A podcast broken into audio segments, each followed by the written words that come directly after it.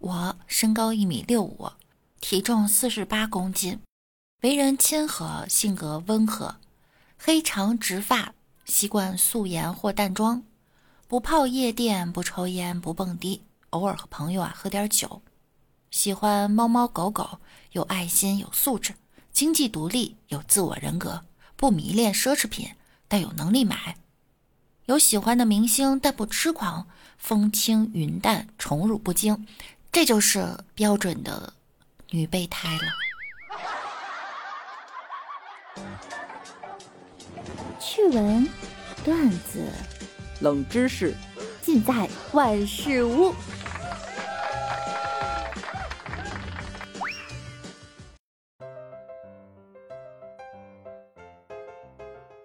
Hello，各位段友，欢迎您收听万事屋。那我依然是你们的肤白貌美、声音甜、帝都白美就差富的备胎溜。有人说啊，做一个小姐姐的备胎就永远是备胎；做一百个小姐姐的备胎呢，小姐姐就是备胎。这就是量变引起质变。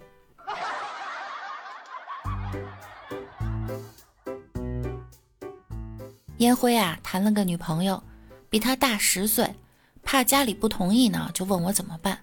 我说你啊，先领个男人回家，接下来的事儿啊就好办了。结果周六那天，烟灰花钱雇了个帅小伙去见他爸妈，最后啊，他爸妈同意了。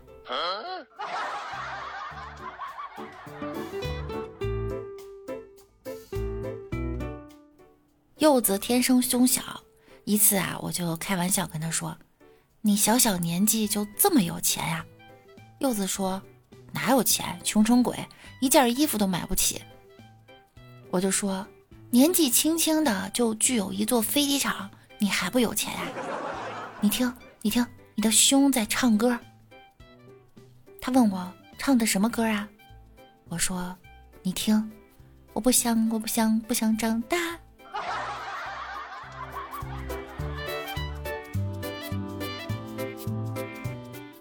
司年会给音响试音，奈奈呢第一次弄，随便呀就点了个 M P 三文件就播放了。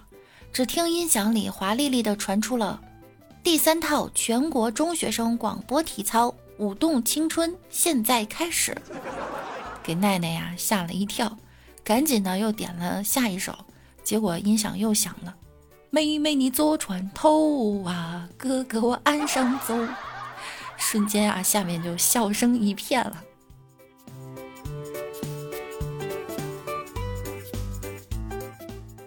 墨轩的老婆走丢了，第一时间啊，他就去警察局报警了。警察对他说呢：“你先冷静一下，你这样一直笑，没办法做笔录。”老头子的老婆怀孕了，今天老婆对他说啊。老公，我已经五天没上厕所了，我便秘了，好难受，感觉你儿子天天在肚子里吃屎。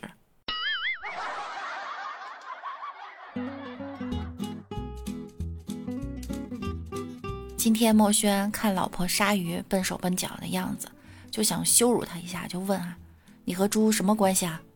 谁知道他老婆回头就说：“夫妻关系。”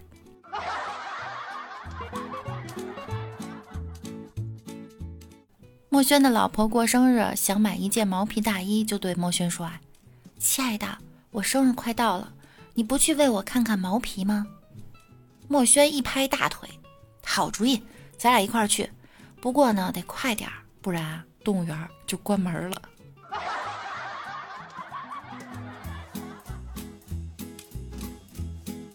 昨天晚上，我和墨轩一起喝酒，喝到了十二点多才散。早上呢，我就给他打电话，怎么样？昨天回去那么晚，嫂子没收拾你吧？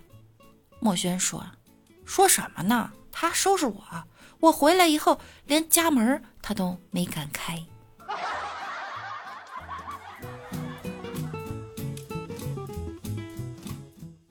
墨轩呢是一个自制力很强的人，在强大的诱惑面前，他都不为所动。比如看到心仪已久的土豪金六折啊，他没出手；手表五折，他也忍住了；连三折封顶的球鞋他也忍住了。他说呀，必须要时刻保持理智，不能因为一时冲动呢而去消费。心理学上把这种现象称作为“确实没钱”。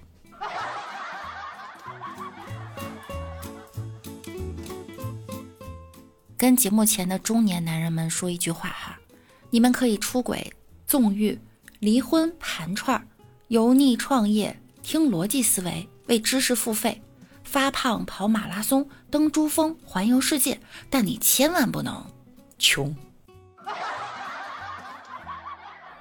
每次看到应届生相互攀比工资就想笑，等着过几年，他们突然就会明白，物质水平主要靠的是。祖上积德。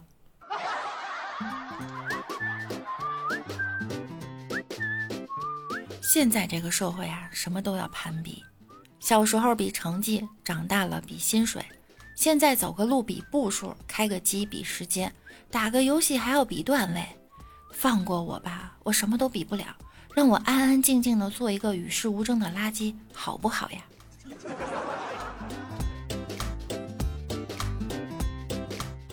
下面给大家分享一则新闻：八月二十八日，内蒙古呼和浩特，七岁男孩在健身房泳池内大便，被索赔一万五千元。九月三日，健身房经理介绍，事发时肇事孩子的母亲曾建立微信群，鼓动其他会员退费，同时他还建立了维权群，集合了三十多位会员进行投诉，还打了投诉电话。而当知道这事儿是自己儿子干的后呢，该家长坚持只赔付游泳馆两千元。孩子母亲还得想呢，没想到儿子给了我这么大一个惊喜。既然事儿都认了，那就好好做个负责任的群主，把自己投诉到底，给孩子做个榜样嘛。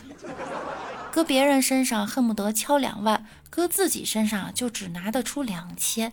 真是驰名双标啊！有句话怎么说的来着？孩子是父母的照妖镜，精辟。